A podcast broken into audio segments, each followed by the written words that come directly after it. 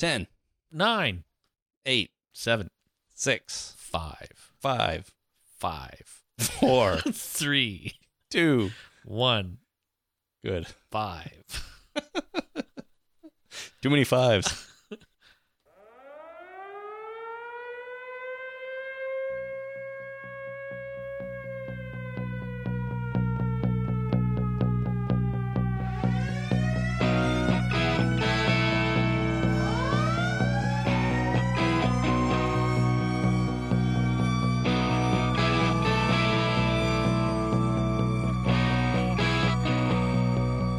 This is The Talking Dead, a podcast dedicated to the AMC TV show The Walking Dead.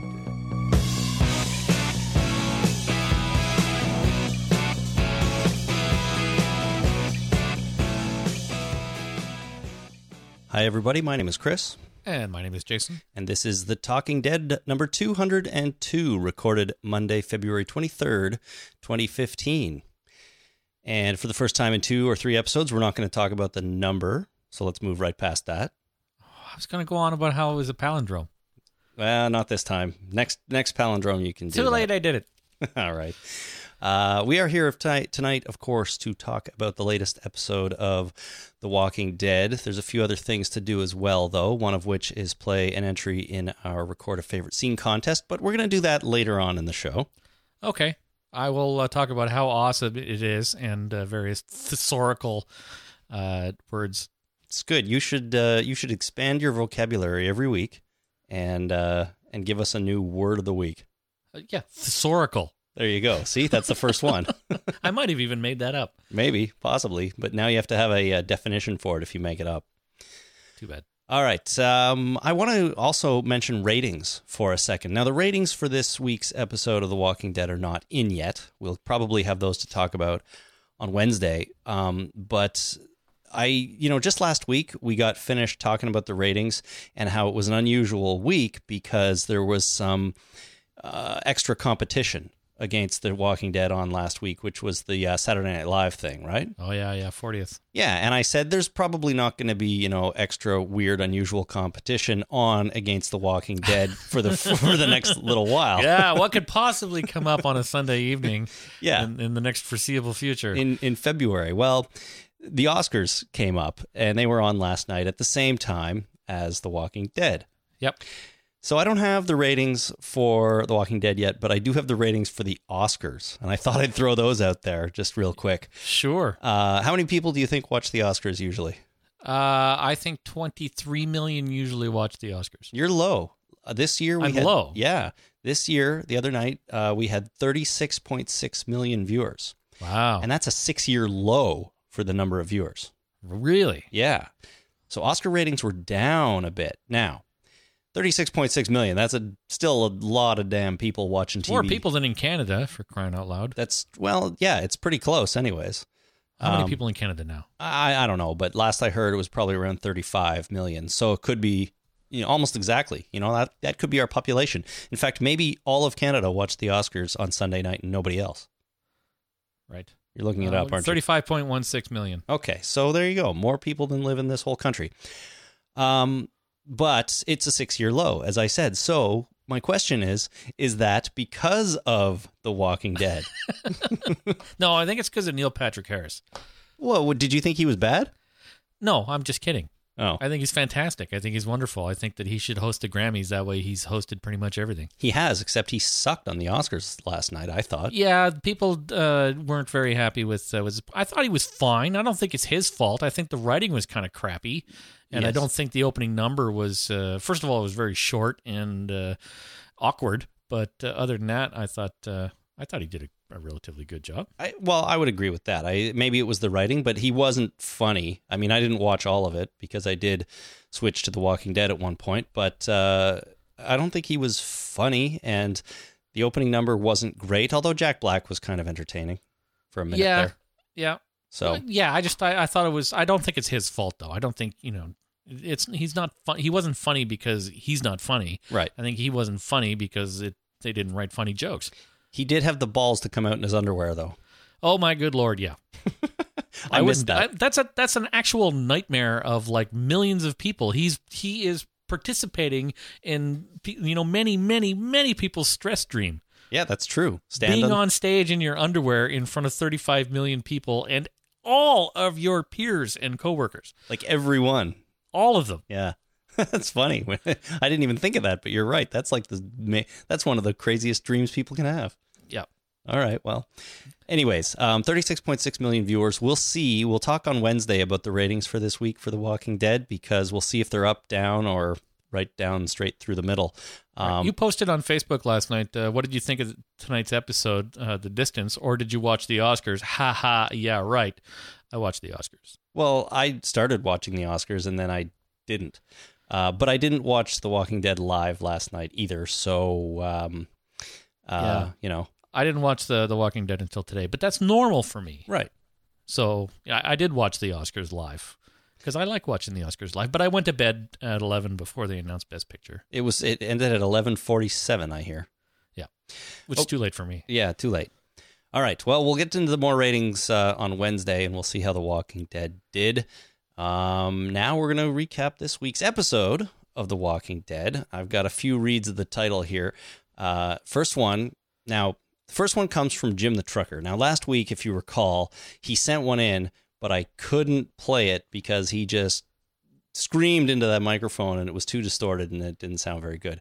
So I'm going to play his one this week. It's also a little a little hot, but uh, I think it's okay. Unfortunately, there's there's another problem with it, but we'll get to that after. So here's Jim the Trucker doing the title of this week's episode. Cool. The distant. All right, so if those of you paying attention will realize that that is a take on the Simpsons opening. The Simpsons, right? And the problem is the episode title is The Distance, and I'm pretty sure Jim the Trucker said The Distant, Uh, well, as in far away. I still accept it and appreciate it and like it. All right, well, I thank care you. what you say. Thank you, Jim, for sending that in. Uh, another one here from Harsh Greg on the internet. And I, he's Harsh Greg because I think the last time he sent in a comment, I called him Harsh. so so now that's what he There wrote. you go. Take it and own it. Yeah, Greg. take it and own it. Here's his. The distance. AKA Eat the applesauce. So that one was uh, mixed very well. Yeah. and I think I, I here's I think this one this final one here is my favorite for the week, and uh, it takes the award for read of the week. That's I I think that should be a thing. Title read of the week, There you go. and this comes from Allison via her dad Trevor, who sent it in. The distance. Creepy. Yeah, so apparently Allison is nine, I think her dad said, and she she's a she put can put on the creepy voice pretty well. As soon as uh, as soon as I saw the episode title uh, this morning, actually, I was thinking of a song, uh, "Going the Distance" by Cake. Yeah, That would have been uh, that would have been good.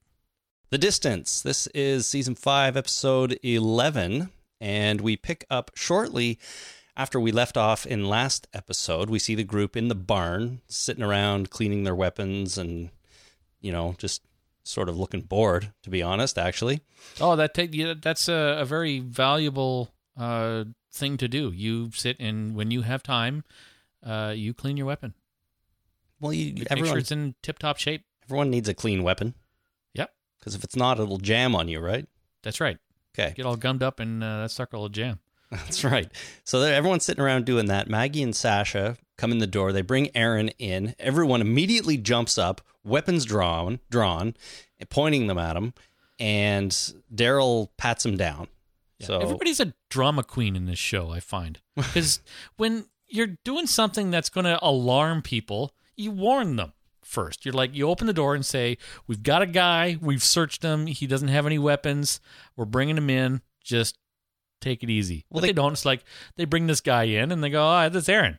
well, and they, then everybody freaks out. yeah, they but they did bring him in, and and I mean Maggie did say didn't she say something like he's alone? We have his weapons, you know, Yeah. stuff like that. And then she gave. After all of that, Right. Like everybody freaks out. They stand up. They're pointing weapons. Daryl's running out the door. He's coming back. He's patting them down. They're all freaking out. I'm surprised nobody shot him in the friggin' head. just because they're also high strung. Oh my God, there's a guy. Shoot Yeah. him. Yeah. So you know, uh, it's not a. Everybody's a drama queen. They want to get uh, the heightened dramas. Just you know, everybody just chill. We got this guy. He's outside. We've already searched him. We're gonna bring him in. But they're just so distrustful of everybody, right? That's why they can't just relax for a second. I mean, no, but that's fine. But you don't have to surprise them with somebody. oh, I see. Okay, uh, you're saying that Maggie and Sasha should have like That's right, approached yeah. it differently. Yeah. Okay, You know, that makes sense. Warn them. Yeah. I mean, yeah, I, I, every almost everybody you know they've met on this show has turned out to be not so nice.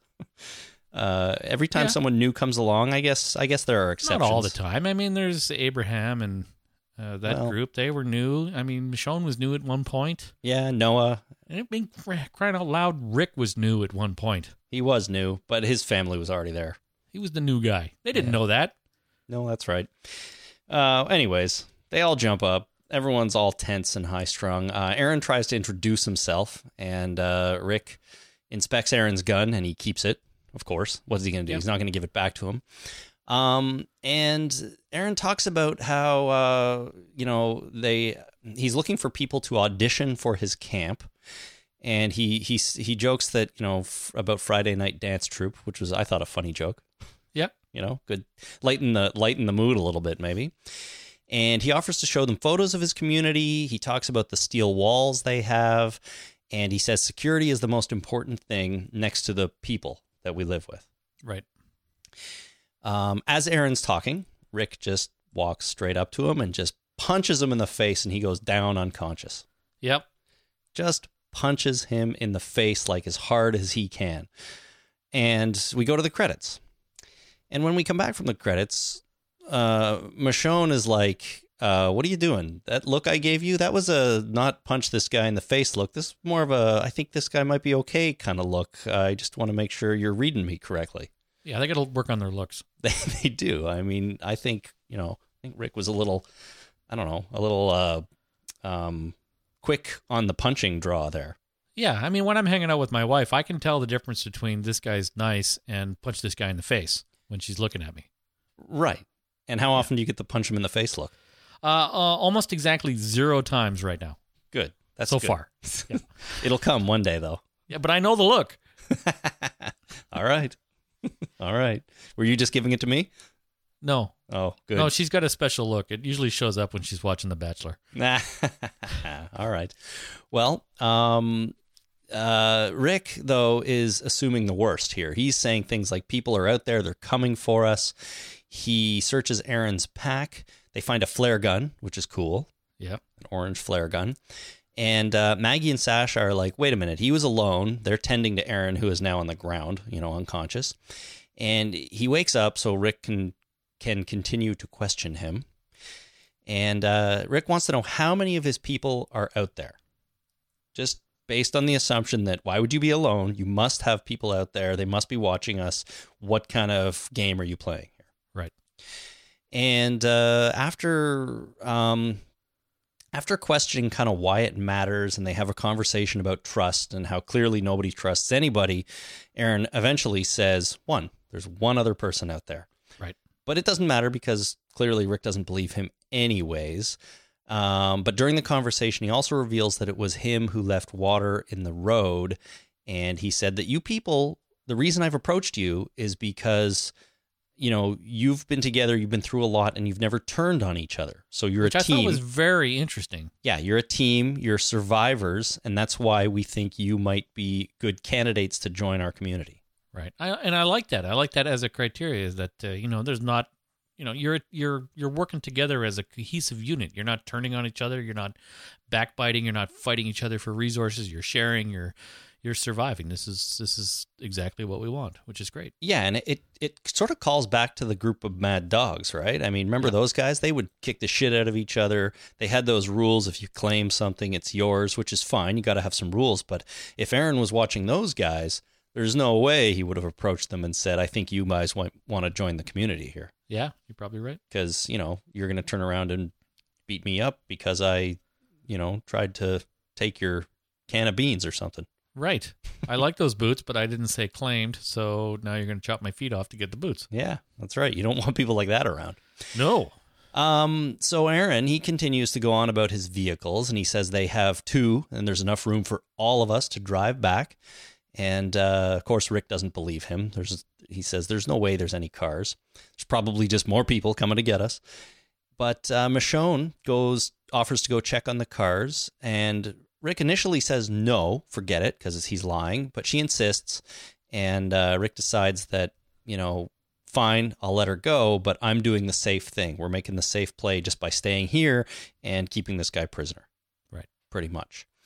Um, but the, what I like to hear about this is Michonne said, forget it. I'm going. You have your feelings. I have mine. And I'm going to go check this out because I feel it's the right thing to do. Good for her. Yeah, exactly. Uh, Maggie and Glenn decide to go as well. And so Rick sends Abe and Rosita, Abraham and Rosita, with them sort of as protection. That's the feeling I got. He's like, you're going to need some muscle with you. So take these two and uh, you'll be a group of five going to check out the vehicles. That's not a dumb idea. No, travel in groups, right? Yep. Right. Um, and Rick says they'll come for them if they don't return within 60 minutes. Right. Which uh, isn't very long. I mean, you never know what can happen out there, right? And they might need a little more time to get back. But I guess having a deadline is a good idea nonetheless. Well, it depends on how far you're going, right? Like it, uh, he said the location of the vehicles. I don't know how far that was, but you know, maybe it's if it's a 15 minute walk to go find out where the vehicles are. You know, two hours is not uh, is not too bad to go check it out and get back. Well, 60 minutes, one hour. Um, but Right. um, I what, think 60 minutes is not two hours? I don't think so. Are you crazy? I'm at one minute per minute. I'm pretty sure that's one hour. Oh, right. It's that. Uh, yeah. Okay. So yeah, 60 minutes.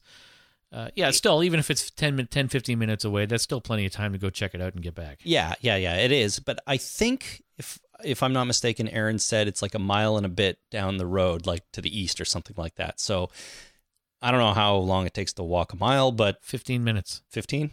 15 minutes. So That's perfect. a good clip. yeah. Well, and these guys are fast walkers. Uh, not the way they were walking, but that's okay. All right. Well, we'll get to that. Um, so they leave, and the rest of the group goes to set up a watch outside, go out in pairs, you know, make sure that no one is trying to sneak up on their barn hideout. And after everyone goes, Aaron starts talking about his work at an NGO pre zombie outbreak. Right. And uh, he says that they're not there to kill them. Um, but Rick really has none of it. And he just reminds him that if the group doesn't come back in one hour, I'm, I'm just going to kill you before I go out and look for them. Right. I'm going to put a knife in the back of your head, I think he says.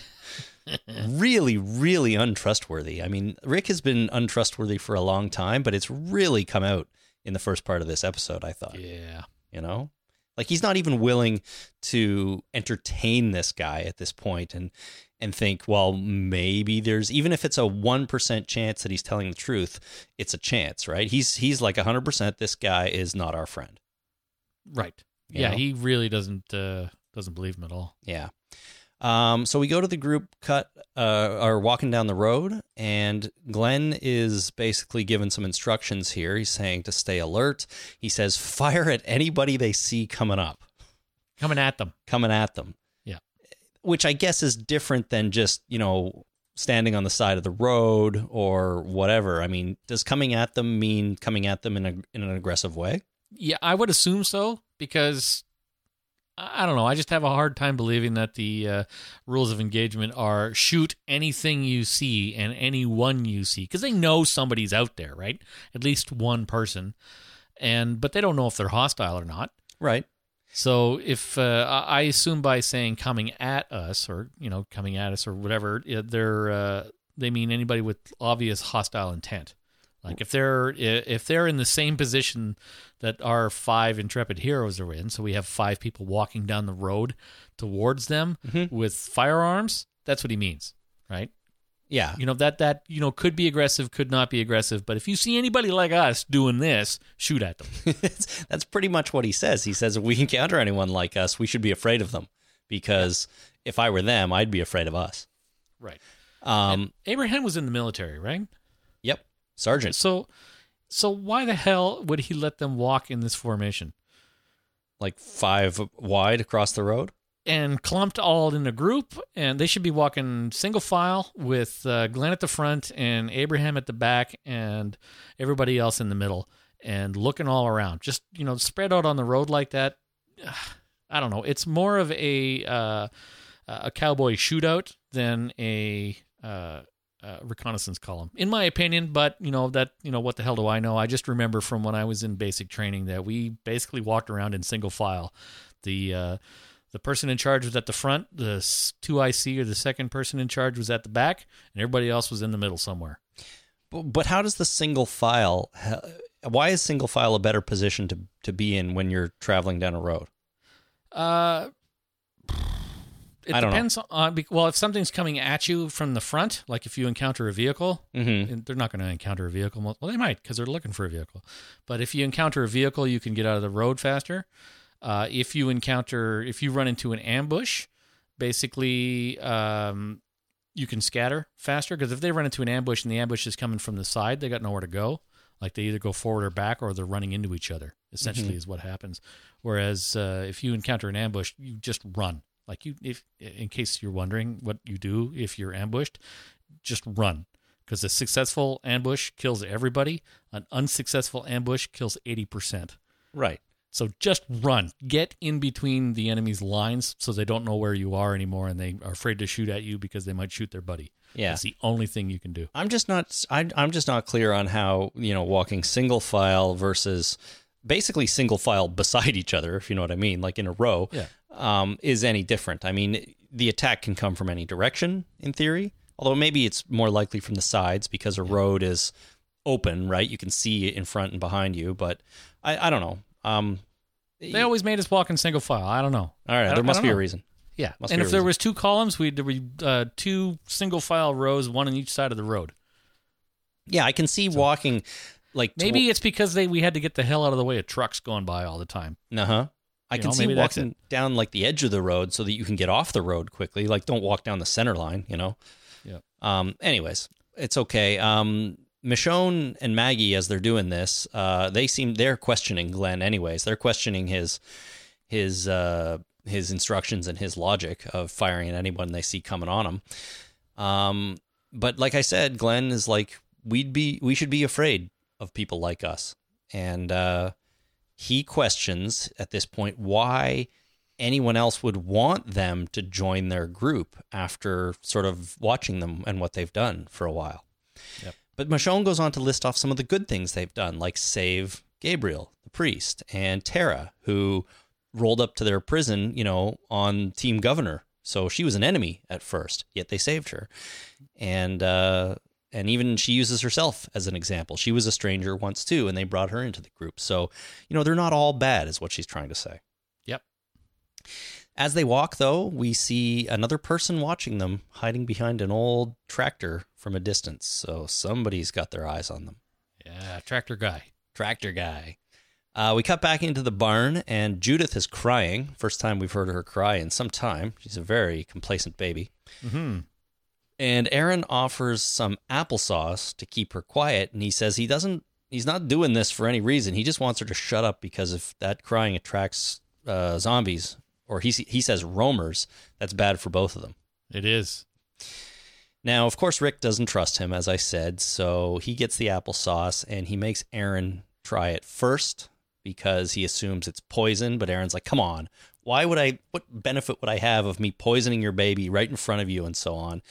And, uh, you know, it just doesn't make any sense. But he um, then refuses to eat it because he says he hates applesauce because his mom used to make him eat it as a kid because she wanted him to eat more manly stuff. Yeah, he's a drama queen too. I mean, for crying out loud, obviously Rick wants you to take a bite of the applesauce to make sure it's not poison. Even if you don't like applesauce, eat a spoonful of applesauce for crying out loud, man. Oh, I, you know, I I had exactly the same problem with this scene. I thought it was I thought it was um just on the nose too much, you know? It was Yeah. they didn't it was clear what was going on. You know, Rick wants him to try it so he can confirm it's not poison. This is Rick's character right now. He doesn't trust anybody. And they didn't need to do this whole I hate applesauce to to make to add this fake tension to the My scene. mommy you know? made me eat applesauce and onions and oh Yeah.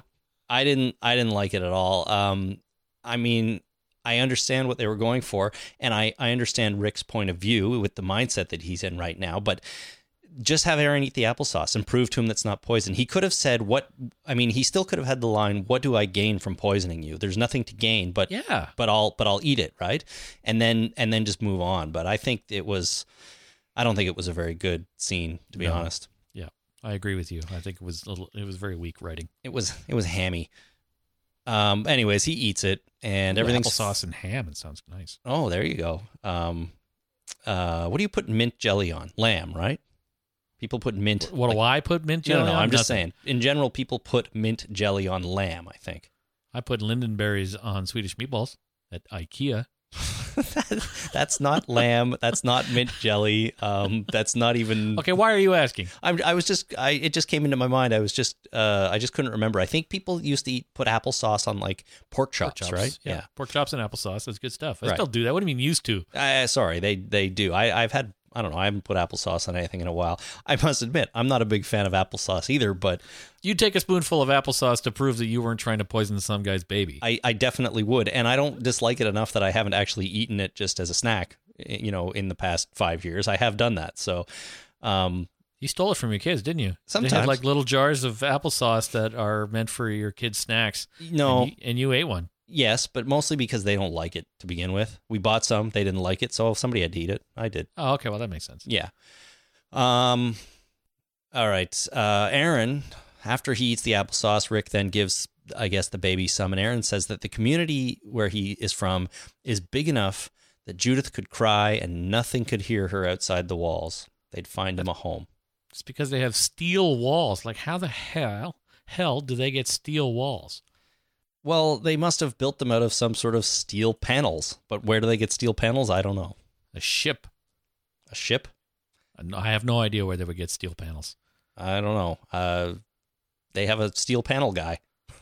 Yeah, I guess so. you I know. wonder if he knows Kramer because Kramer's got a guy for everybody. Yeah, yeah. I know. I I have the occasional guy too. I have a I have a plexiglass guy, which is handy. Oh, I want to talk to your plexiglass guy. Sure, I can send you his details later. Not right now.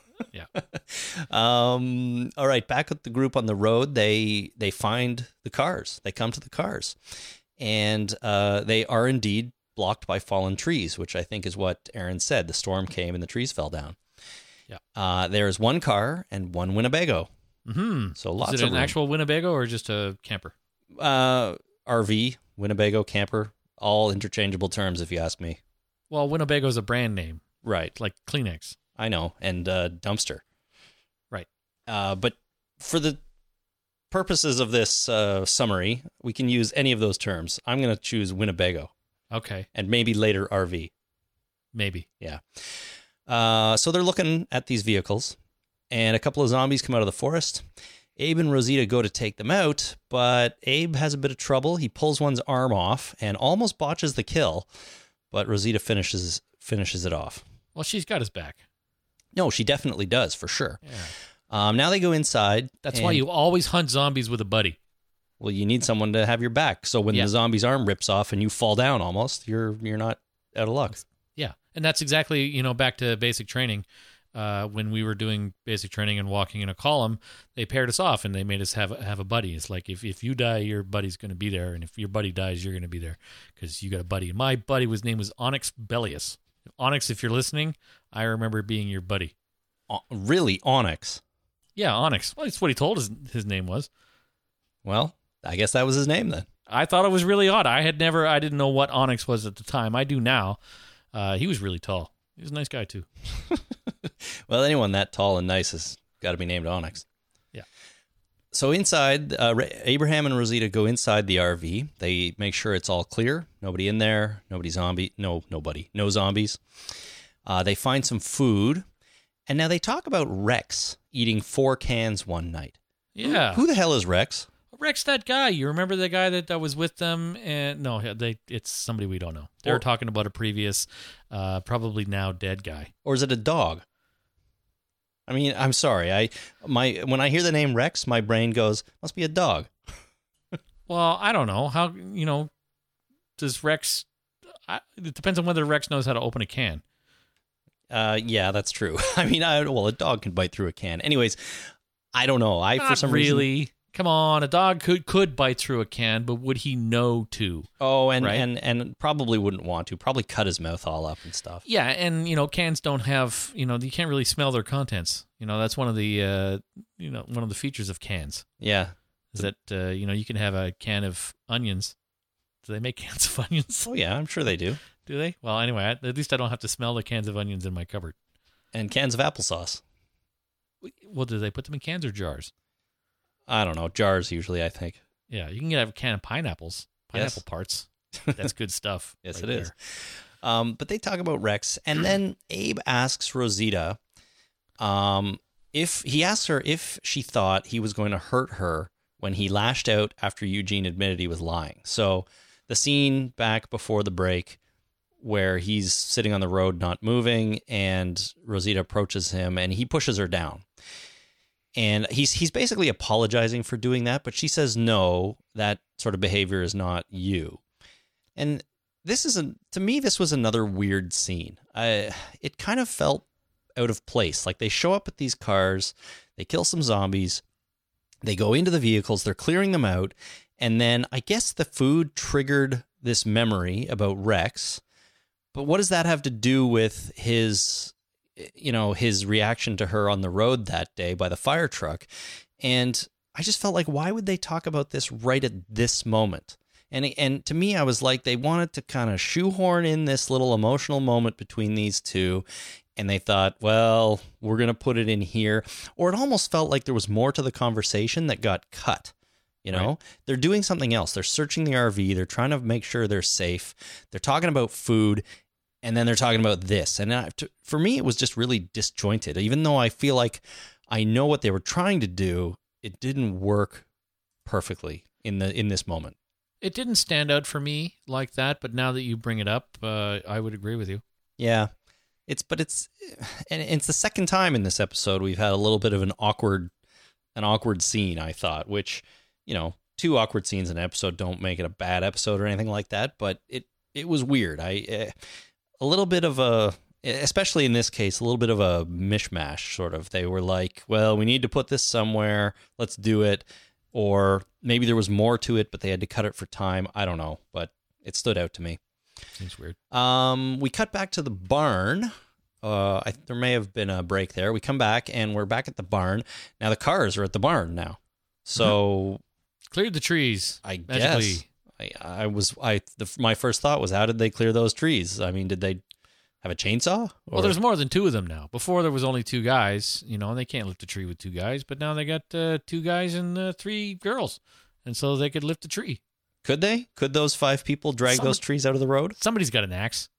I guess. You I- think so? I don't know. Who had an axe? Anybody have an axe? I didn't see an axe on They have anybody. a katana and uh, whatever uh, what's her name was carrying. That seemed like a weird weapon, but uh, they could have hacked at that tree and uh, and got the roots. Like if you hacked it away from the roots, you could probably drag it away.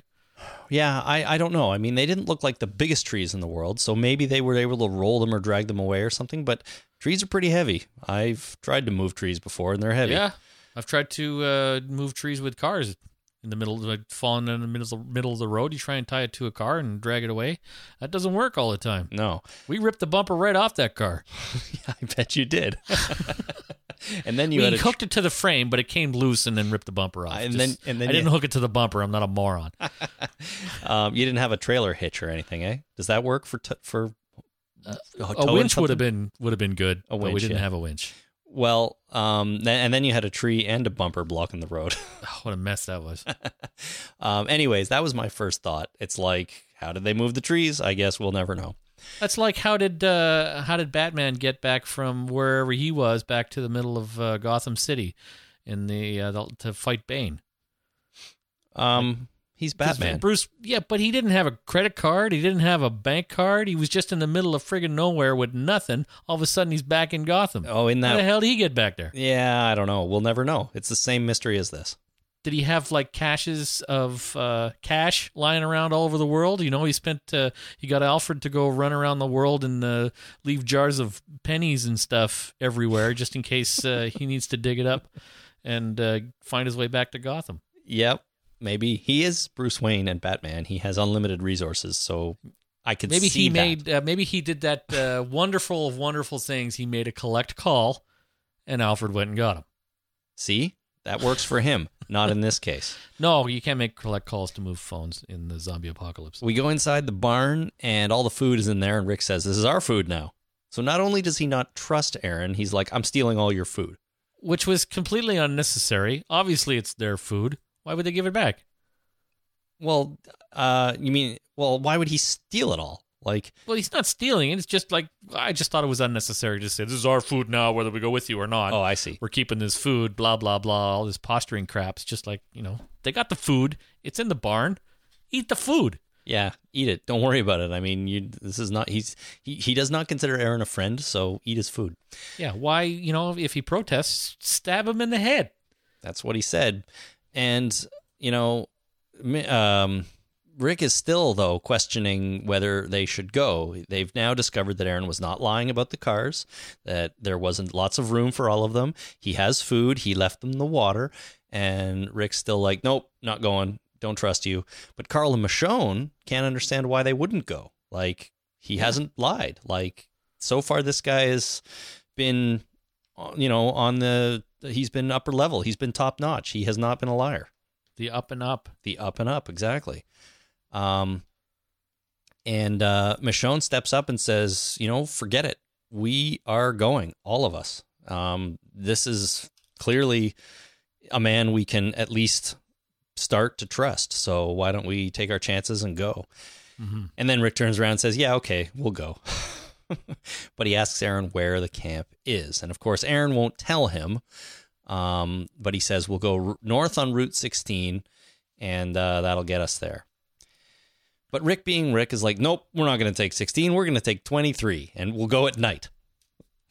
Great plan. you know? Right. Go at night on a mystery road where the trustworthy guy who's tied to a pole says that's a bad idea. But no, no, we're going to go at night. And Rick has a map.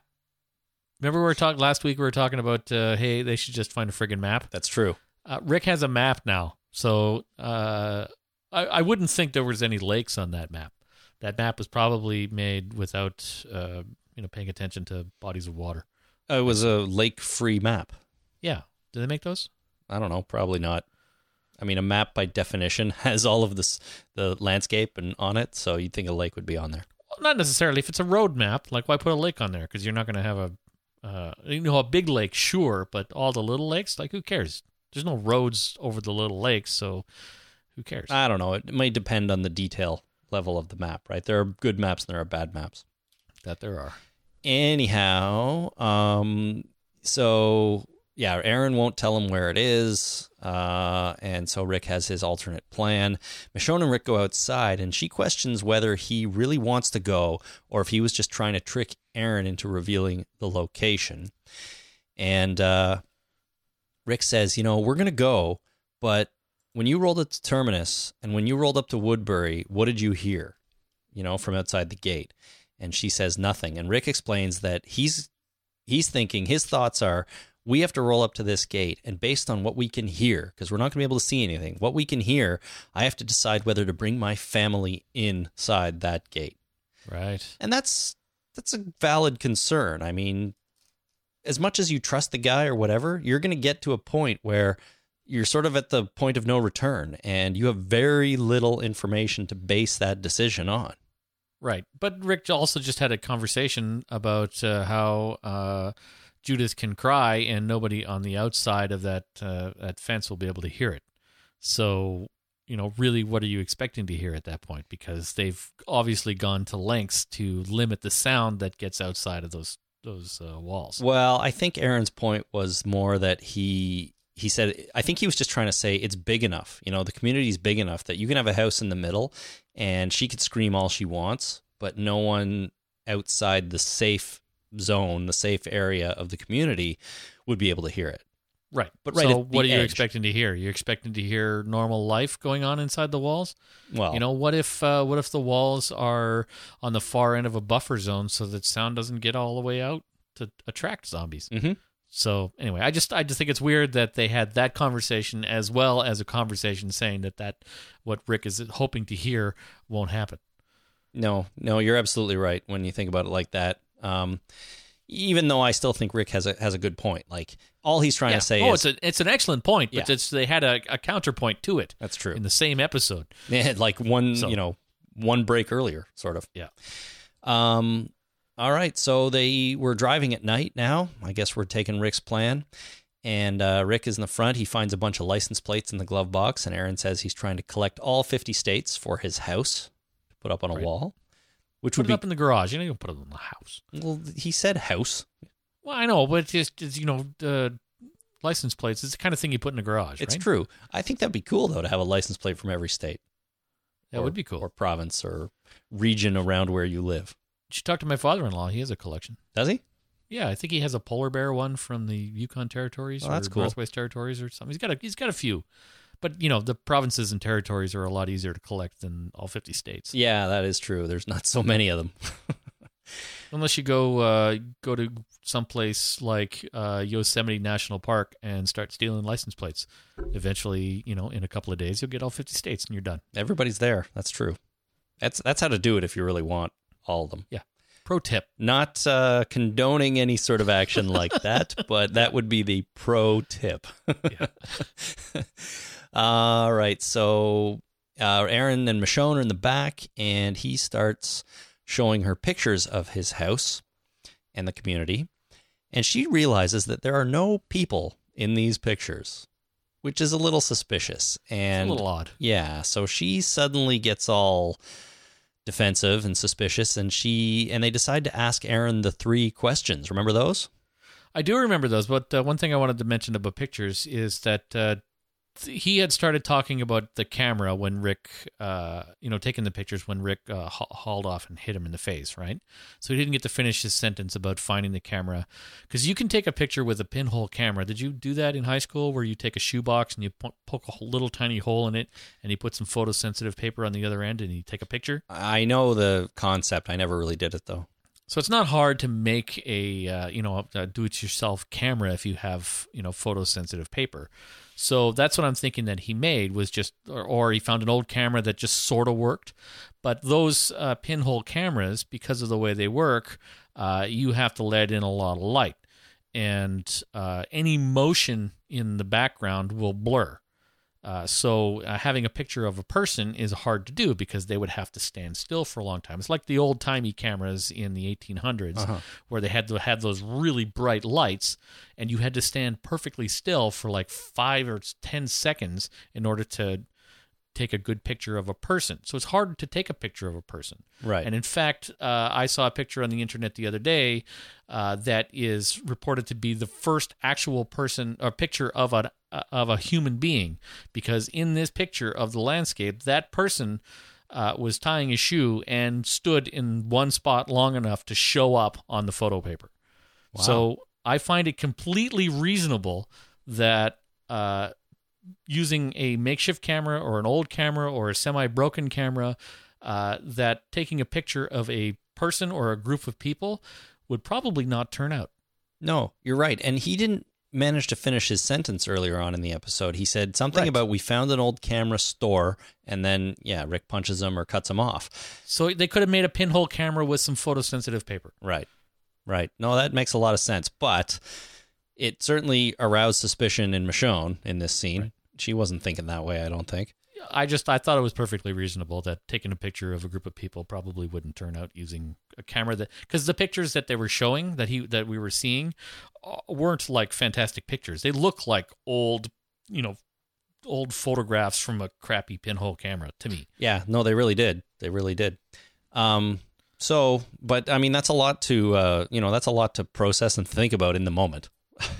I thought about it. Didn't take long. All right. Well, if you were in that car, things would have Took a lot gone longer to explain. That's for sure. things would have gone very differently if you were in that car.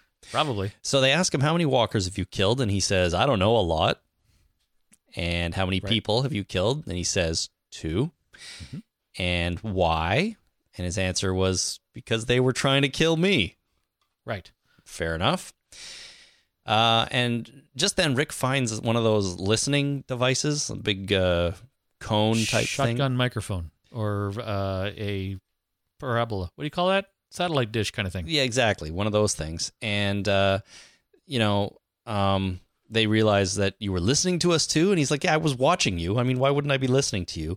But before anything else happens, they start running into a shitload of zombies on the road. Yeah. They start smashing through. They're going, they're going, they're going. The car is crashing through them, getting more and more covered in blood. It becomes a real gore show. Like this car is just soaked in gore and zombie parts.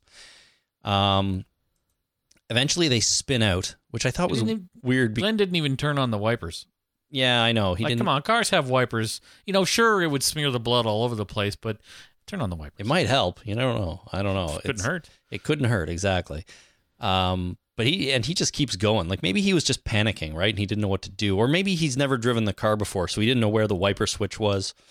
Hard to Right, and it's an old car. I wouldn't know where the wiper switch was. I'd go for the standard spot, but maybe it's on the floor someplace that you click with your foot. Who the hell knows? Who the hell knows? But you're right. He didn't turn them on. Eventually, they spin out, which I thought was odd because there were no zombies around them when they were spinning out. But we couldn't see anymore. We, couldn't see. Maybe he just jammed on the brakes. the shot was from the outside of the car, though. Like you'd think there would have been zombies in the vicinity, but they they seem to have crashed through the pack of zombies and then spun out. no, he didn't spin. Out. He jammed on the brakes and you know yanked the wheel. Uh, That's what I mean. no, but I don't think I, I don't think it's uh, due to. Uh, I think he did it on purpose. Once he got through the zombies, or felt like all the zombies had stopped, he needed to stop the car to clean off the windscreen so that he could see. I think he knew what he was doing. Okay, that I'll I'll go with that then. I felt like it was it was you know he lost control of the car, spun, hit the brakes, and then and then was it. But it was he just weird. turned into there- the skid. That's what you turn into the skid. Everybody knows that. Yeah, I know, but I just thought it was weird that there were no zombies around suddenly. But you're right. If he realized he was through it, but he couldn't see where he was going, you're going to stop and try to clean that car off. Yeah, I, fi- I figured he was in complete control and he knew what he was doing. All right. Well, they get out of the car and they realize that the RV isn't behind them anymore. So they've oh. They've lost them, which is bad. Um, they decide to circle back around, they say, but of course the car won't start. That's because it's too full of arms, apparently. It's too full of arms, yeah. the engine's got too many arms in it. the zombies are approaching. Uh, Michonne gets out and, like you said, finds the engine full of body parts, just full. And uh, they decide they have to flee on foot. They see a flare go up in the distance. Yeah. which is curious. Um, Aaron starts saying, "This is over. You know, I got to get out of here." Um, so he gets out and runs away, and uh, um, Michonne suggests that everyone will have seen that flare, and they'll all go to it. So we should Yeah. go to that flare. Smart. It was very smart because Rick just wants to like run off and try to find them, right? Yep. So they run into the woods. They kill a ton of zombies. Glenn gets separated, and he very nearly gets grabbed by a zombie uh, after shooting a bunch, but he has good reflexes and he falls to the ground with it and eventually smashes its head on a rock. Yep. So Glenn is still alive. After that he- was uh, really bad. The body, the special effect of the body, it was obviously a very light dummy. It was bad. the way he was picking it up and just smashing it down again. even uh, afterwards, after even after he smashed it, he uh, he leaned on it to get up, and it was moving and stuff. And it's just this, the the effect was uh, it was shameful. Okay. Well, I didn't really notice actually, which is weird, but I I was just happy Glenn was okay. Yeah, he rolled it over to get it off of him, and then he and then he grabbed it, and it- looked like a uh, a shirt stuffed with uh, with a pillow. Is what it looked like. It was a it was a pillow wearing a shirt. Yeah. well, I'm glad Glenn was okay. He gets up and he finds Aaron, who has his hands tied behind his back still, and he's kicking away a zombie. Yeah. Um, Glenn takes a moment is about to turn away and leave him, but then he turns back and he saves him and cuts him free. Yeah. Good old Glenn. Yeah, Glenn had a moment right there where he made a decision. He's like, am I going to be am I going to be Glenn who leaves someone to die and doesn't help them or am I going to be Glenn who retains some humanity and saves this person even though I don't know anything about him? Mm-hmm. And he chose he chose humanity, Glenn. Which is He good. did. Yeah, I like that, Glenn. Um, so they hear some shooting, and Aaron reminds Glenn that they can still only make it together. So they run. Uh, Rick, uh, Rick is there. We see Rick. He runs out of ammo, so he fires a flare into the zombie's eye. Ouch. That was pretty amazing. The way his and that provides them light for the next uh, little bit of the battle there. So I think that's rather well. We got ourselves a uh, a zombie candle. You're right. It was it was a it was a bonus. the zombie candle was a bonus for sure. But I just thought it looked amazing how the zombie's head all lit up from the inside and stuff. It was, yeah, where did he get the flare though? Because when Rick got the first picked up the flare gun, he checked it and it was empty. Hmm. And now all of a sudden it's full. So I don't know where he got the actual flare. Like I know where he got the flare gun, but I don't know where he got the flare. Ah, there must have been flares separately in Aaron's pack or something. I, oh well, I hope. Where so. else would And- it have come from, really? Yeah. Uh, they start to get overwhelmed with zombies because you only have so many flares. And uh, suddenly Glenn shows up with his assault rifle and he takes them all out, which was lucky for them. And then we see all four of them run out onto Route 16 now, which was the original plan. Right. So that's where they should have been to begin with. Uh, they approach the direction of the flare, which is towards a water tower. Yes. That's what they saw when the flare went up. So they get there and they find the rest of the group. Aaron, eh, everyone's reuniting quickly, and Aaron is looking for his buddy Eric. And he keeps asking if he is. And Eric turns out he's inside and he has a broken ankle. And now Aaron and Eric reunite with a passionate kiss. yes, they do. Um, and they talk about how, you know, he saw the flare. Aaron is saying, I saw the flare. I thought it was all over. And they're just very, very happy to be back together again. Hmm So they chat a bit, and Eric shows him a license plate that he found, except Aaron tells him, Well, I lost the rest of the plates. And in fact, I lost the car too. So, uh, you know, Too full of arms. thanks, but that's it. Yeah. um, they joke about the RV being the only vehicle left and it being so ugly it'll scare the roamers away. so, um, you know, they're having a good laugh. These two guys obviously have a good rapport and a good relationship and are in love. Yeah. So they they they they make quite a cute couple. Um, and they're laughing away just as Rick comes in, and uh, Eric walk Aaron sorry walks out. Eric and Aaron. They couldn't have chosen two names that were a little less similar. Well, they could have, I guess. But you know, your wife's name is Christina. Thanks. Chris and Christina. Who are you to complain? Thanks for pointing that out. Touche. um, they uh, what happens? Aaron walks out and he thanks everybody from the bottom of his heart for saving Eric. He says he'll pay them back in full when they get back to his community called Alexandria. Well, how do you pay pay him back in full? Well, he says Like- it's I owe you like all a- a debt and I will pay you back. I don't know. Well, hopefully he's got a bunch of cash. Or well, you know what? He's just going to make it up to them somehow.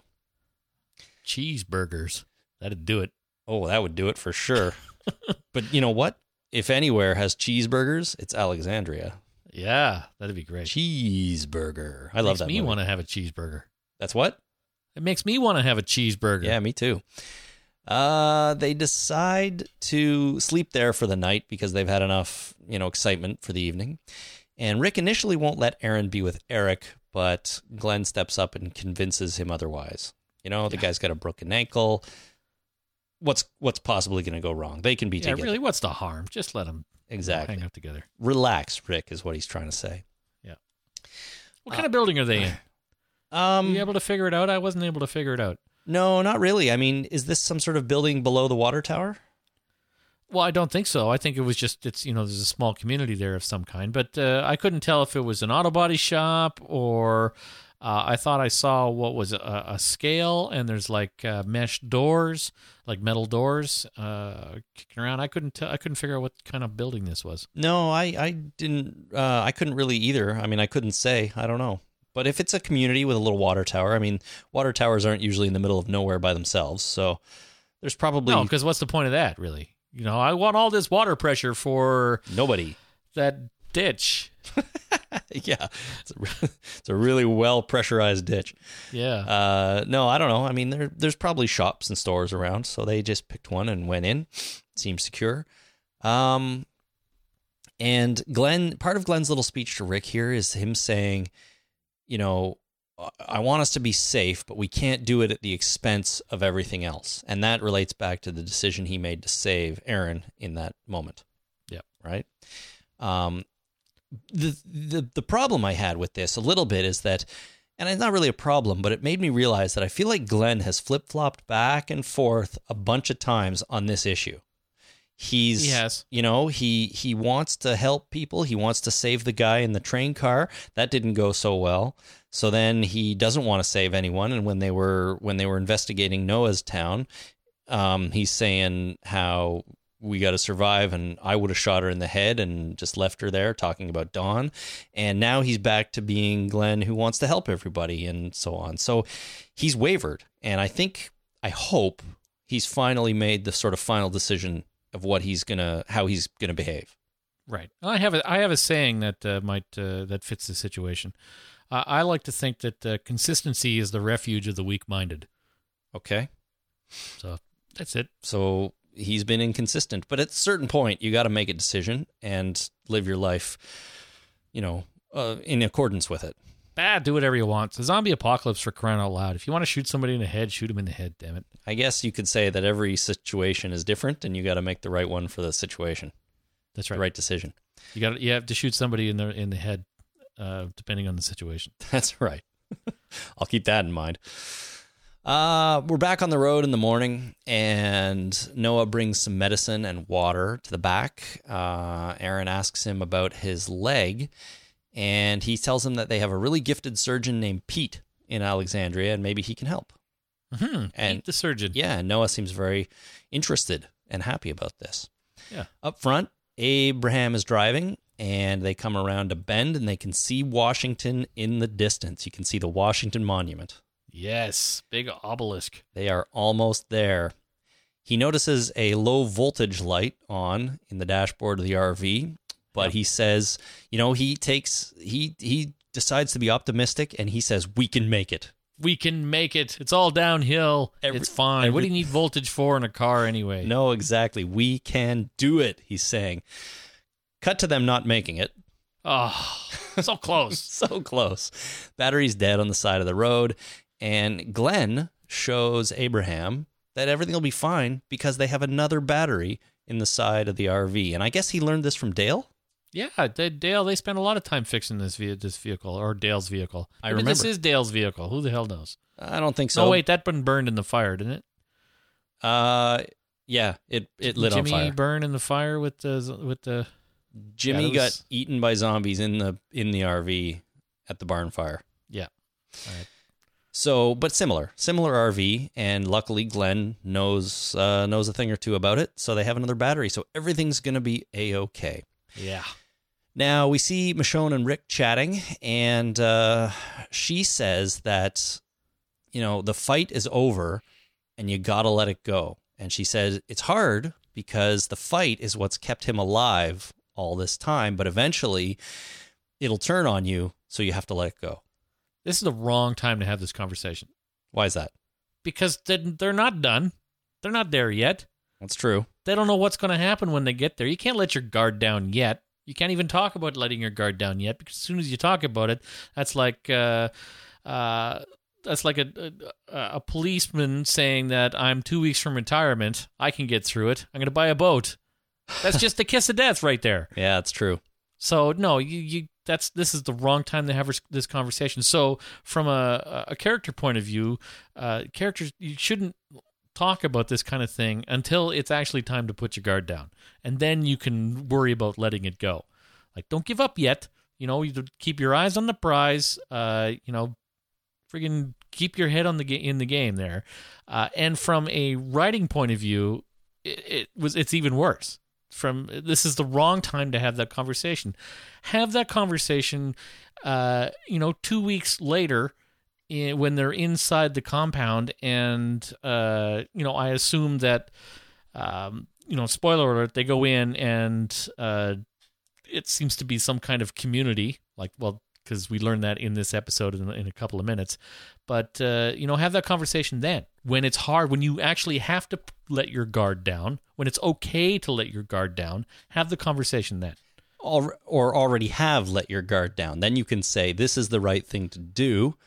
And you know, if you don't let your guard down, if you don't like give up the fight now, it's going to consume you. So this is when you do it. But Yeah. um, I mean, maybe I can see your point. You clearly feel strongly about this. Yeah, it's the wrong place to have it. it, it, it was. I definitely agree with that. But maybe Michonne is just saying, well, it doesn't sound like it the way it was it was phrased. But maybe she's just saying, you know, be prepared. You're gonna have to let this go eventually. Maybe not right now, but eventually you will. Well, even then, why give somebody something else to worry about?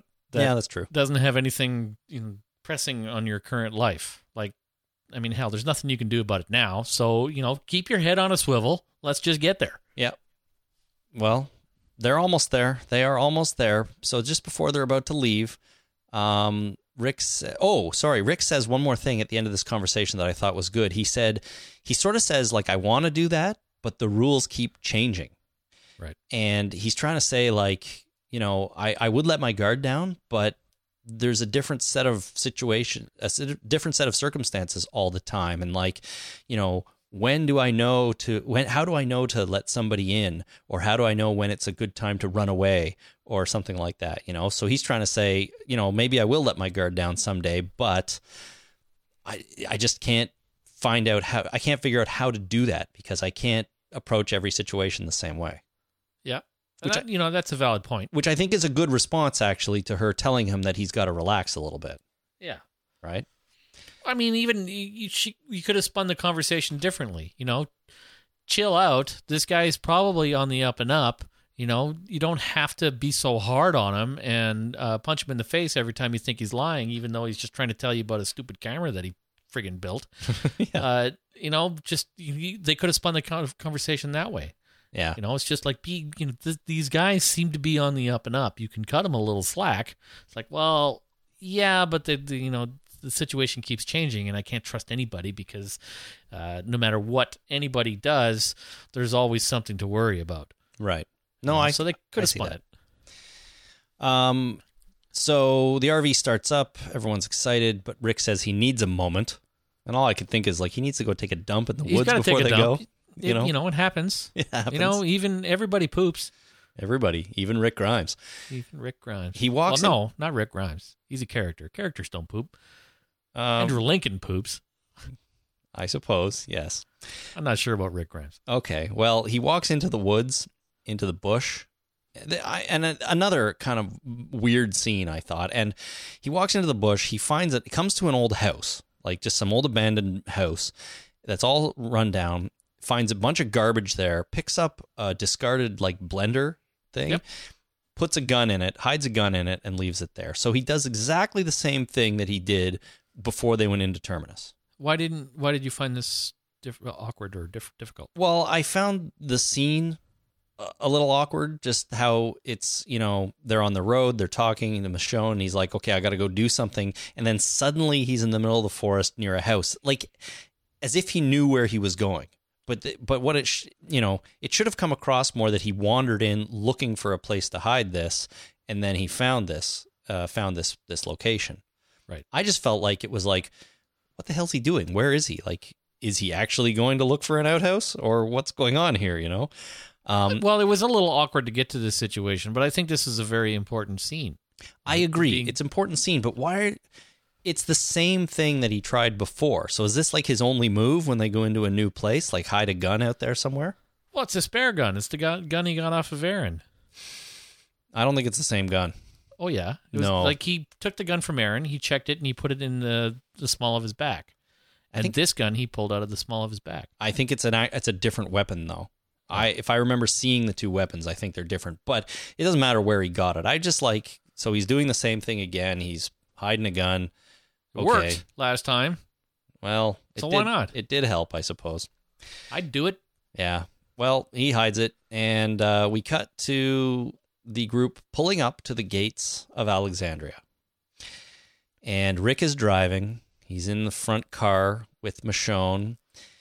They stop, and they can hear children playing inside the walls. So this all comes back to what would he be able to hear as they approach the gate. And for the first time, they hear happy sounds. They hear people. They hear children. They hear, you know, what sounds like a friendly, safe place. Hmm. And we have this amazing close up shot on Rick's eyes.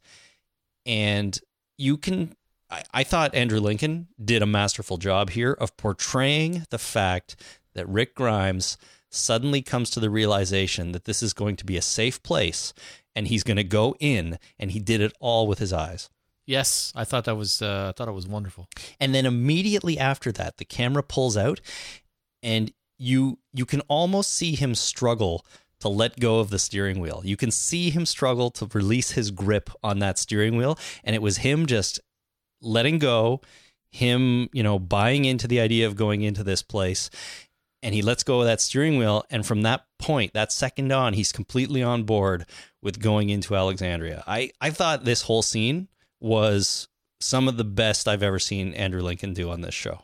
Yeah, it was really good. Because he didn't really even say a word, but look how much he portrayed, you know? Yep. Uh, so he goes and he gets Judith out of the back seat. And as Carol walks by, she says to him, Even though you were wrong, you were still right. Right. You know, he she's trying to say you've got to be skeptical. You've got to, you know, do what you feel is right. But I think in this case, I think this is a good decision to come here. Trust but verify. That's right. Rick uh, kisses Judith on the head, and they approach the gate of Alexandria. The end. I was hoping that we'd get the the gate opening and just welcome welcoming them into uh, Alexandria. That's what I, how I was hoping it would end. I agree with you. Actually, I was hoping we'd see the gate slide start to slide open, but not what's behind it. Like, not really a welcome committee or anything. Just see the gate starting to open, and maybe just a hint of something in there, you know, whatever, and then cut to black. But Right. it was still a in my opinion a pretty good ending but mostly that was because of the way andrew lincoln nailed this scene Yeah, just nailed it so good um so there you have it that is uh that is the latest episode the distance they have gone the distance and they have now made it to alexandria and you're singing the cake song in your head aren't you yes. The cake song just keeps running through my head.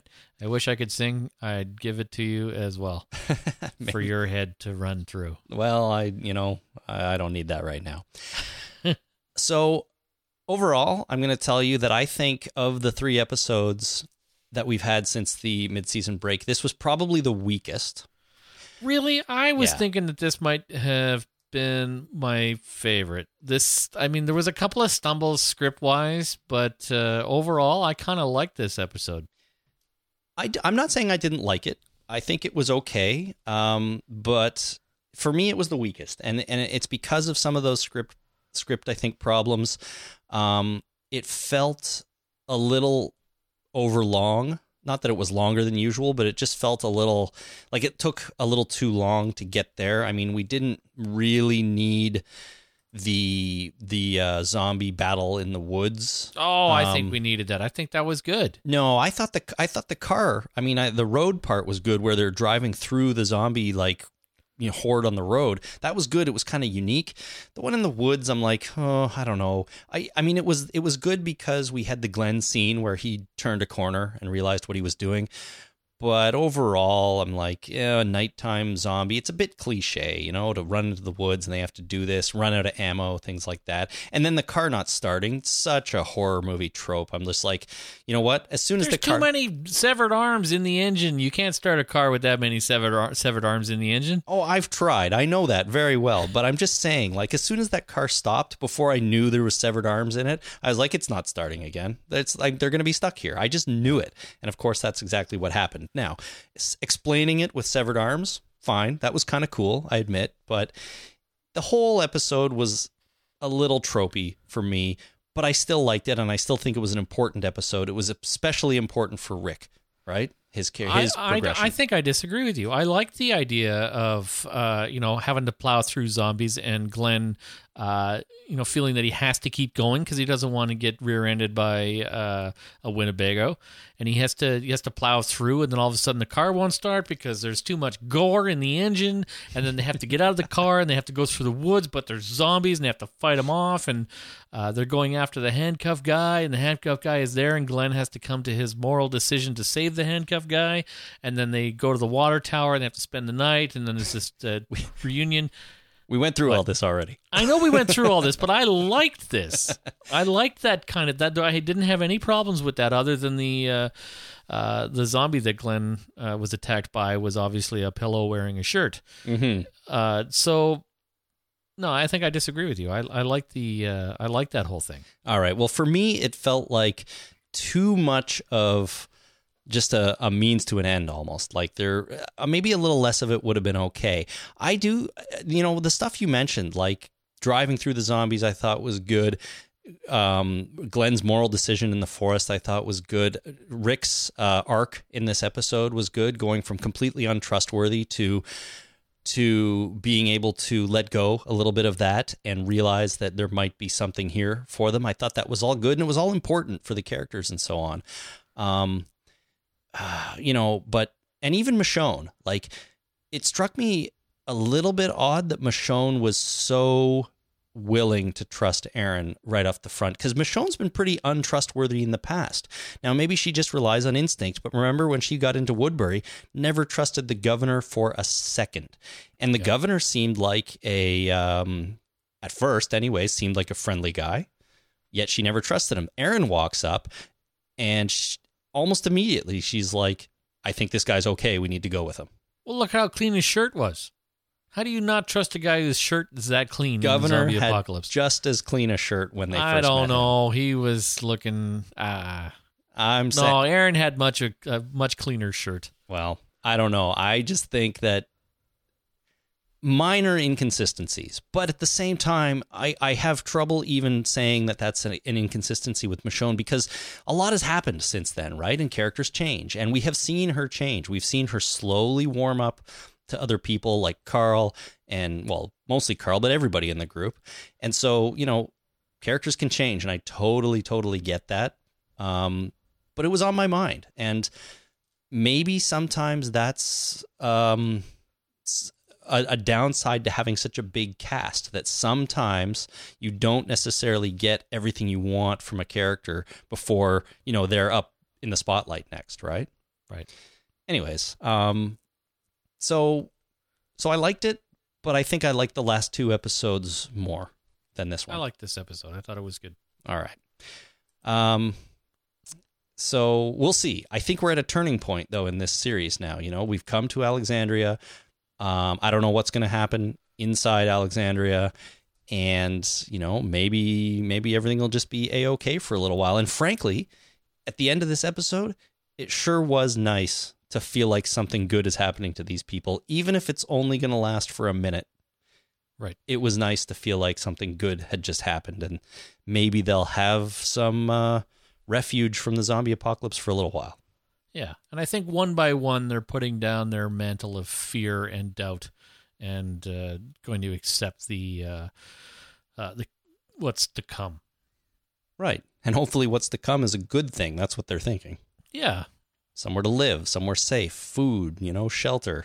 but this is The Walking Dead, right? So- it's not to find a happy place and stay there uh, forever because it's happy and lovely. No, that's a whole different show. Flowers. Yeah, that's a whole different show. show. it's always sunny in Philadelphia, maybe. Well, maybe. So one of these days, I mean, they're going to get there. I have a feeling those steel walls aren't going to last forever. No, no, you can't. All it's right. like Chekhov's gun. You you show us. Yeah, we've got these perfectly built walls that nobody can ever get through. It's like the Titanic. It'll never sink. that's right. Not even God could knock down these walls. What could possibly go wrong? All right. Well, if you have some thoughts on this episode, send them in to us, talkingdeadpodcast at gmail.com, or uh, give us a call, 1 844 483 9662. We are going to take a short break, and when we come back, we have our latest entry in the Record Your Favorite Scene contest and our Holy Crap moments from this episode. Stay with us. Do you remember how you were gonna stay free?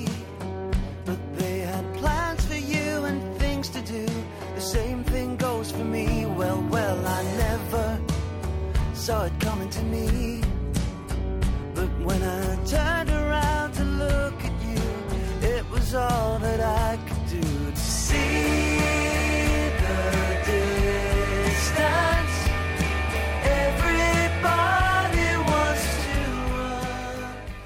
The Talking Dead podcast is an entirely listener supported podcast, everybody.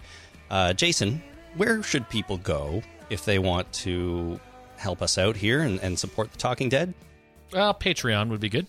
That is a good idea. Patreon.com slash The Talking Dead. You can go and uh, make a small monthly pledge to us, which uh, which comes right in and goes entirely into putting you know into uh, defraying the cost of putting on this podcast and there's a few different levels you can pe- pledge at with some rewards we've had a couple of people uh, you know pledge at some of the higher levels lately and uh, you can get rewards like a signed postcard from us who wouldn't want that right Right? Yeah.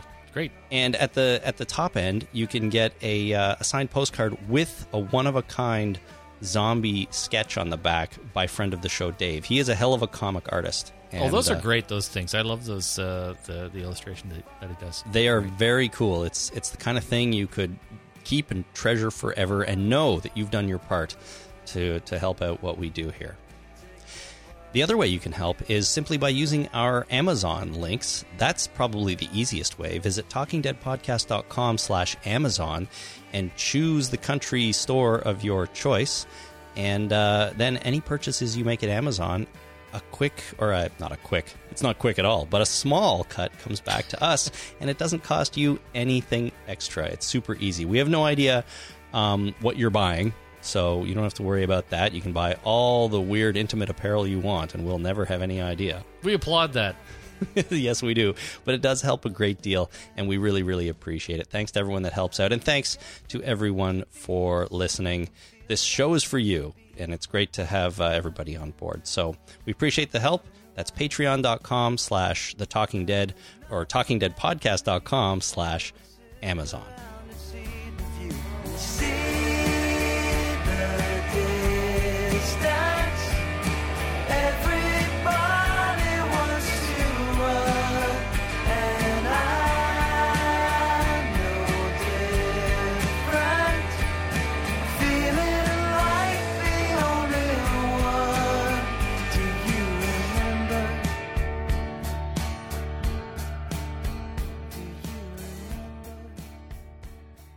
Okay, we're back. And uh, now we are going to, before we get into Holy Crap, I want to play an entry in our Record Your Favorite Scene contest. Now, this one comes from Roman in Toronto. And this is a weird one. We may have to talk about this one a little bit, Jason. It's a little bit weird, is it? Well, it's it's different. Um, you made a comment on a previous episode, Oh, jeez. and Roman took it to heart. So uh, uh, here is his scene, and I'll I'll play it, and then I'll tell you how he described it after the fact. Okay. Mr. Grimes? Are you awake, Mr. Grimes? No, no, don't try to move. You are in the Grady Hospital Hershel Wing in Atlanta. My name is Dr. Tyrese Campbell. Sir, you've been shot. You just came out of surgery, and it looks like you're going to be okay. Your wound is patched up, and there's no sign of infection, all right? Listen, your family's in the waiting room. Carl, Lori, even your partner Shane. No, d- don't try to speak. Just lay back. You're a hero, Mr. Grimes. The governor wants to pin a medal on you. But don't worry about that right now. Our main concern is making you feel better. Now get some rest. Dr. Glenn and Nurse Maggie will be in to check your vitals in a second. I'll go have a talk with your family, and if you're feeling up to it, uh, they could come in and speak to you.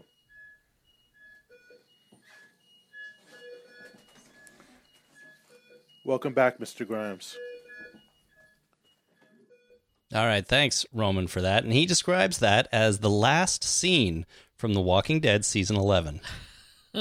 So he's gone into the future and uh, found the the last scene of the show and performed it. Well, you know, in your infinite wisdom last time, or maybe the podcast before that, you said that uh, you could record any scene, including future scripts. So Roman and Yeah. Toronto decided to do just that. That's awesome. So how uh, did uh, so Roman? I have a question for you. Did you actually uh, go to the future and watch the episode, or were you able to transport the script back in time, or did you transfer the writer's consciousness, uh, transfer it back into his uh, current body, and then ask him what the hell? Let's just uh, assume. Let's assume for a second here that that actually was a script from the future, which it's Yeah, not. okay. But let's assume it was. Why? Why, does, why, wait, whoa, whoa! I, am not. Uh, I, I don't agree with that. why does it necessarily I assume that since he did it, that it's true. Why does it necessarily have to have been acquired through some sort of supernatural means? Why could he have not just, you know, why? How come he doesn't just know a writer and he got the script from him? Oh, you- you're saying that the writer already has written the script? You're talking Or- about time travel, about conscious transference, and I'm I'm talking about I called a writer and he gave me a script. Now, I mean, this is clearly silly because season 11 is long gone or um, long in the future, not long gone. where you've come from the future. Yeah, I am from the future. Uh, anyways, that's all I'm saying. Uh, thank you for that read. Nobody knows what the script is going to be yet. I know that. So it has to be time travel. All right, fine. Come on, man, to- think. It has to be time travel. um, anyways, thank you. That was hilarious, and I like the sound effects in the background. That was great. Very bloop, beep, bloop, bloop. That's right. All right, here we go. Holy crap. Did you see that? Okay, time for Holy Crap. Did you see that? Um, first one comes from regular listener Bianca in Manila, Philippines. Hi, this is Bianca from Manila, Philippines. I was on sick leave today, so I got to watch the new episode. I just wanted to say my holy crap moment was that whole sequence from when Michonne asked Rick if he asked the three questions, all the way until they found the other people in their group. So it made me feel like watching season one all over again, not knowing what would happen until the end credits, and I'm excited to know what'll happen in episode 13. No, sorry, 12. Thank you, Bianca. Uh, so she's with you. She really liked that sequence Yeah, that was good. on the road, in the forest, back on the road, and then to the water tower. Uh, next one comes from Nicole in Boston, and it's a bit long, but I wanted to play it anyways. So here's Nicole. Hey, Chris and Jason, it's Nicole, uh, currently buried in Boston. Um, I'm calling with my holy crap, did you see that moment? And for this episode, sadly, I have to say the moment that really stood out and looking back at the episode makes me say, holy crap, did you see that? Was the really bad, in my opinion, transition between the really awesome flare fight scene in the woods and when our gang popped out of the woods and began walking down the street um, to find the rest of the gang. Um, I'm not sure if it's because usually after an incredibly action packed scene like the one that we had just seen, um, we're used to going immediately to a commercial break um, to kind of help our minds process all of the awesomeness that we had just seen um, and kind of return to normal before the show comes back, or if it's because it was just a really a bit of a long, extra long pause of just a black screen between those two cuts. Um, or maybe, I don't know, maybe I was expecting something else and a little bit more creative from uh, the writers and director, but I don't, I, I, I don't quite know what it is. I can't quite put my finger on it. I was wondering if you guys might have had an opinion on that, um, and if so, what that was. Thanks, Nicole. So first of all, she's currently buried in Boston, hopefully under just under snow and not, you know, actually buried under dirt. That would be not be good. That'd be very bad. Um, but I do know, you know, we have some snow here, but nothing like what's happening out on the East Coast right now. Kidding. Um, Boston is not that far. I mean, I guess it's probably like eight or ten hours from uh, the Canadian or um from Nova Scotia. But I know where my sister lives. They have like I don't know, twelve feet of snow or something like that right now. So buried. Crazy. Uh, but regarding her point, um, I don't know. So she's talking about the scene where they um, finish the scene, the fight scene in the woods, and then they come back out onto the road. There's sort of a longer cut to black there. Like I said earlier, I didn't watch this show live, so I'm not 100% sure where the commercial breaks were. Usually you can kind of tell, but I don't know for sure if there was a commercial break in there or not. And if not, maybe it was just a bit of an awkward, uh, slightly awkward cut from one scene to the next. Maybe they meant it to be a commercial break, but uh, ultimately it wasn't, and so they put in a longer than uh, normal, just you know, black screen. It could have been. I don't know. I, I'm not always 100% sure who gets the final say on where the commercials go. It may be a collaboration between director, editing, and network. I don't know. Um, but one thing that this reminds me of is that a lot of people, there has been a lot of um, complaining online about the way AMC is distributing the commercials throughout the episodes since the break, actually. Yeah, I've noticed. I watched uh, the first episode back live, and uh, there was a lot of commercials. Well, there was no more in, there was no more commercials in terms of time, right? The episode was still 43 minutes long or whatever it was. But what they do is they backload them.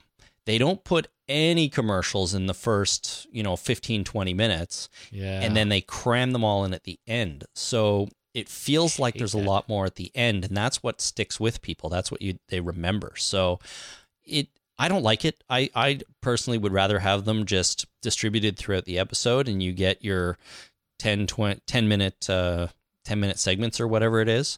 Um but they seem to be really backloading them a lot lately. And I know they've always done this for premieres, like premieres, season finales, where they really want to hook people in and get them, you know, into the episode. But usually Yeah. in the episodes in between, they don't they don't do it. They distribute them better. So I don't know what AMC is doing this time, but they're it feels like there's more commercials than usual. It's crazy. And I just uh, I read a story where the I I forget which network, but there's a network that's rerunning episodes of Seinfeld, and they're running the uh, the episodes. I think it's seven point three percent faster than uh, they're speeding them up by seven point three percent in order to fit more commercials in. Oh, that just makes me want to kill somebody. You can't really tell. But if you run the, you know, an, a clean episode back to back from a, a sped up episode, they just they slightly go out of sync. I mean, the voices don't change, and they're not running around like a uh, an old timey movie that's running on the wrong speed projector. But uh, you know, seven, you know, seven and a half percent, you can't really tell, but it does give you an extra 15, 20 seconds by the end of the episode to run commercials. That just Extra pisses me off though. Yeah. That's just the kind of thing that pisses me off. Then again, Kramer's moving at high speed most of the time anyways, so Yeah, and I don't like that backfilling. I mean, they they've they've done that before. I've seen it, uh, you know, in season three of Twenty Four. I remember for some reason back in the the two thousand four or five or whatever the hell it was, they would do that. They would, you know, the first forty five minutes of the episode wouldn't have any commercials, and all of a sudden they'd say three words, it'd be a commercial.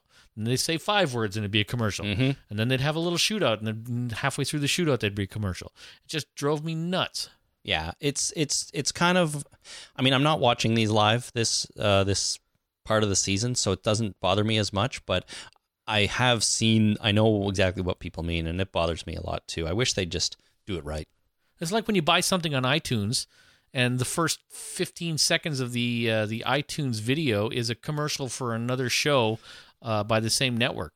It's like I just paid for that friggin' thing. I don't want a stupid ad in it. Oh, it drives me nuts. I complained to Apple. They didn't care. It was New Girl. Bought a season of New Girl, and the first five episodes had a uh, a commercial for something else. Drove me nuts. Yeah. Yeah, Apple didn't care. They're like, yeah, no, the provider gives it to us that way. We don't have any say in that. It's like, well, screw you then. Yeah, nothing they, nothing they can do. Hate that. All right, uh, Frank on the internet writes So, The Walking Dead finally did it. After years of people complaining about diversity, they broke down the door of sexuality and introduced at least two gay characters. Thank you. Now, to address the show's obvious lack of Eskimos. I guess we wait for season six? Um, Eskimo is a derogatory term. well, I wanted to bring that up. I, I, I wasn't sure about that. It's Inuit. It depends where you are. Oh, Um, Inuit is used in a lot of places, but there are still a lot of places where Eskimo is perfectly valid. And uh, I, I was mostly just looking it up out of interest because I wasn't sure. So um, apparently, both are okay. Depends where you live. okay. Uh, what do you mean? Like, where would uh, Eskimo? Where is Eskimo? Okay. Alaska, apparently. Apparently, that's a perfectly normal, valid term in Alaska, although most of Canada uses the word Inuit. Right. Okay. Um, but it, like I said, depends where you are. So, you know, that's just the way the world works. Anyways, I, just my thought was to you know what I learned was that Eskimos uh, are basically what uh, people termed uh, what the what the people who lived in the north. That was what they called them, whereas the Inuit is what they call themselves. um, yeah, I, I don't know. I mean, I mean, that's, that's usually a good way to, to, um, decide what the most appropriate term for a group of people is. We're Canadians and we call ourselves Canadians, and everybody else calls us Canadians. What's your point? that- what's your point? I don't know. We could be Canucks. Uh, yeah, but that's not. I don't find that derogatory. Canuck. That's- that's not that's true. derogatory at all. Anyways, I I I don't have a point any either. So Okay. uh, Frank had a point though, and he said that they broke down the door of sexuality and introduced two Oh, gay yeah, right. characters. So Right. good for them. Um, uh, it's it's great. You know, I really I thought it was great that uh, uh, that they had this relationship on network television, and uh, then I forgot about it. To be honest, put it this way: I just want good characters, gay, straight, whatever, any anything in between.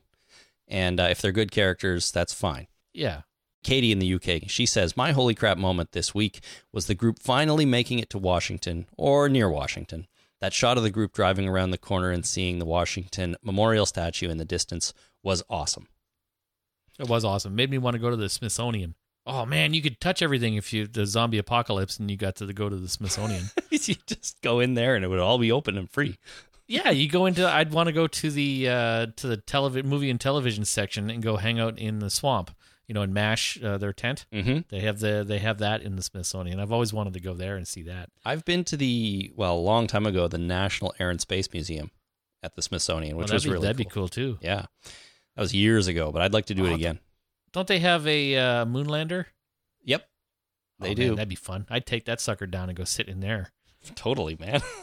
oh, now I want there to be a zombie apocalypse so I can go hang out in the Smithsonian without anybody telling me, "Don't touch that." You'd have bigger problems. All right, uh, Sebastian in Pennsylvania and James in Oklahoma sent basically the same one in. James says, "Holy crap! Did you see when Rick shot that walker with the flare gun? I thought that was awesome. That was awesome. I thought it was just liked awesome. that. How his whole head lit up. That was amazing." No, and I think that uh, yeah, that's pretty cool. It was awesome. Uh, Robin on the internet writes, "The twenty-three Enigma strikes again. They should have listened to Aaron and gone on Route sixteen and not twenty-three." Um, I'm not sure what the twenty-three Enigma is. However, twenty-three was one of the numbers in Lost, so I have a feeling that the number twenty-three appears in mysterious ways in multiple shows. Right. There you go. Shows that use numbers Al- get weird. Always use 23. Sean on the internet writes, Holy crap, did you see the best horror trope ever? Car won't start while horde of oncoming blanks are en route. It's too full of gore. And by blanks, he means insert monster name here. Yeah, we you know zombies, aliens, Godzilla, Right. you know whatever. When they're coming at Giant you, robot. when they're coming at you, your car won't start. It's just the nature of car engines. Yeah, that's uh, that's like computers. Computers will function inversely proportionate to how important the paper is you have to write and hand in tomorrow. Exactly. Yeah. we all learned that in school. That's right. Uh, Sharni on the internet, holy crap, did you see after they smashed the shit out all those zombies, Michonne jumped out so she could pull all the zombie guts from the grill of the car? That bitch is fearless. I also like how, with the governor, she never trusted anyone, but this time she's the first one to say, we can trust this guy. See? Mm, Not the only one who thought that, Clean shirt. I'm telling you, a clean shirt does wonders. I guess. Tom in Illinois and John in Deal, Kent, UK. Uh, sent in the same one. John says, Holy crap, did you see the red headlight glow as they plowed through the herd in the aerial shot? So do you remember the shot? There was a straight down shot, car driving, kind of looked like a top down video game shot. Yep. Red headlight glow in front of them because they're just so covered in blood. Red taillights, red headlights, because uh, the headlight covers are just full of gore. Yeah. That was nice. Matt in Delaware. Holy crap. Did you see Glenn wiping off the windshield with his bare hands and then shaking the gore off? Looking more annoyed than anything, as if it was wet snow. Gross. But awesome. Mostly gross. Oh yeah, that's a good point. If this was, uh, if they were up north, there would be a uh, a snow brush in the trunk that they could have used to get all that crap off. That's right. I guess people. Or, or in a pinch, like my friend Mike used to use, uh, is a cassette cover because he didn't have a snow scraper. So if you needed to scrape something off the windscreen, you take a cassette and you open up the case and you use the edge. I guess that would work until it broke, which probably would be pretty soon. That's fine. Okay. um, mostly gross. Thank you, Matt. Washington. Nope. Jason in Washington, D.C. Right. writes, My holy crap, did you see that moment? Was when Aaron and Glenn ran into Michonne and Rick in the woods, and Aaron dropped his gun because he was concerned about Rick being threatened. However, when Rick decided they all needed to run, Aaron left his gun on the ground and ran. I thought it was a bit strange. You don't just drop a gun and then leave it. Well, I guess if you're fearing for your life, who the hell knows what's going through your head? But that's a good point. Did he really throw his gun down and then run off and leave it there? Like just bend yeah, down? he draw he he put up his hands, he dropped the gun, and he said, "You can tie me up again if you want to." Mm-hmm. And then Rick said, "No, we got to go." And so he just left it. He didn't bend down and pick it up. That seems like Uh, poor guess so. decision. Yeah, uh, I think that's a bad decision. But he was also he saw the flare. He was worried about his uh, his better half there. He need he wanted to get uh, he wanted to get over there to help him. That's true. So you know he's not thinking straight. He's just got uh, he's got their get there. He's got he's got get there itis. Right. And in the No. heat of the moment, you don't always, you know, he he just forgot, I guess. Yeah. Okay, um, Jessica in Long Island says, "Holy crap, did you see that Judith did not care for Aaron? That baby's fine with walkers, but one glance at Aaron was enough to set her off." Either that or she just loves nuts. Saw a bunch of acorns and uh, Daddy, I want acorns crushed into paste, please. That- by your handle of your firearm. Yeah, that is another thing I was wondering about that I didn't mention earlier. Um, she's still pretty young, maybe not really eating solid food yet. Crushing nuts like that to make baby food, that just wouldn't work. I'm sorry. I've had kids. Which, which part? I've Is tried- the, the act of crushing it with the handle of a firearm? You wouldn't. Well, I've tried that. It's. One-handed? yeah, while holding the baby with the gun pointing up at you. Um, no, it's uh, it it you just wouldn't be able to get it into enough of a mush like a paste. I don't think, anyways. I don't know. Baby's hungry enough. You don't have any other source of food. They don't have teeth. That's why you mash it up. You don't just give him an acorn and say good luck. I know that would be even worse, but I'm telling you, you wouldn't be able to mash it up. You'd need to add some liquid or something. Maybe, maybe he had water. I don't know. I guess Maybe they he was going to mash it up a little bit and then chew it up like a bird and then give it to her. actually that's not a terrible idea. well, that's what I'm thinking. That's in fact that's what you'd have to do, and that would be a really good idea. It sounds gross, but chew it up, pre-chew it, and then feed it to the baby. Yeah. Okay. Okay. Well, there you go. All right. Uh, finally, That's what they did before blenders, I guess. That's right. Human blenders. Uh, Jessica also wrote a PS that I had to read. She said, The autocorrect on my Kindle wants to change crap to carp, so I'm going to start having holy carp moments. Holy carp! Did you see that?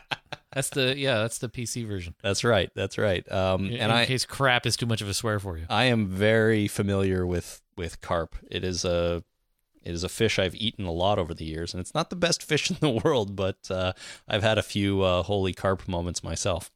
Holy carp! Did you taste that? Yeah. Uh, finally, Angie in Birmingham writes, "Holy crap! My first laugh out loud moment. It was, and it was intentional. Michonne's line to Rick after the cold open.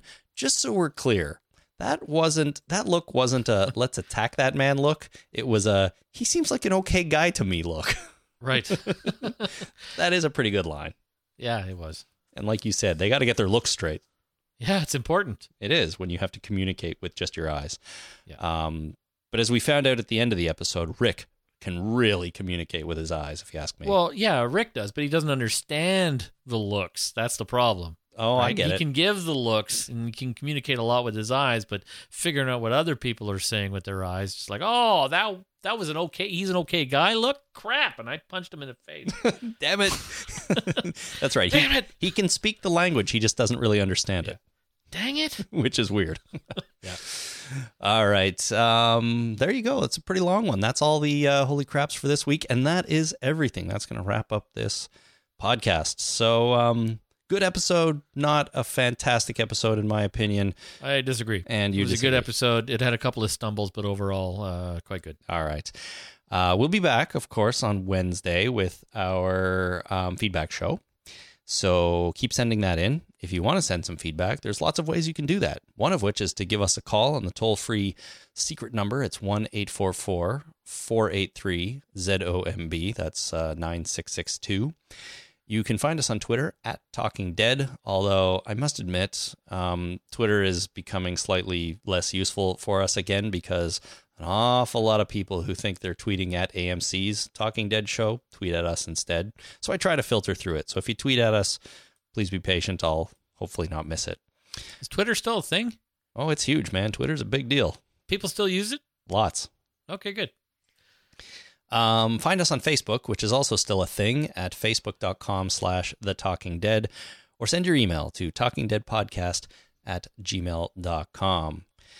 Um, send in more entries for the record your favorite scene contest. Let's not do too many future ones. I like to hear the scenes we've already seen on the show better. It's just more fun. Yeah, don't don't spoil everything for everybody. Don't spoil everyone. if Uh, you're capable of time travel and or know the writers, uh, you know, just you know, be cautious. be cautious. But but uh, that's not to say Roman's entry wasn't wasn't fun to uh, play. Thank you, Roman, for that. Stock tips. Send instead of sending in those your favorite scene stuff, send in stock tips. That's right. That'll help everyone much more. Just us. Okay. Just us. I won't tell anyone. yeah. All righty. We'll be back on Wednesday, like I said. Until then, my name is Chris. My name is Jason. Thanks for listening.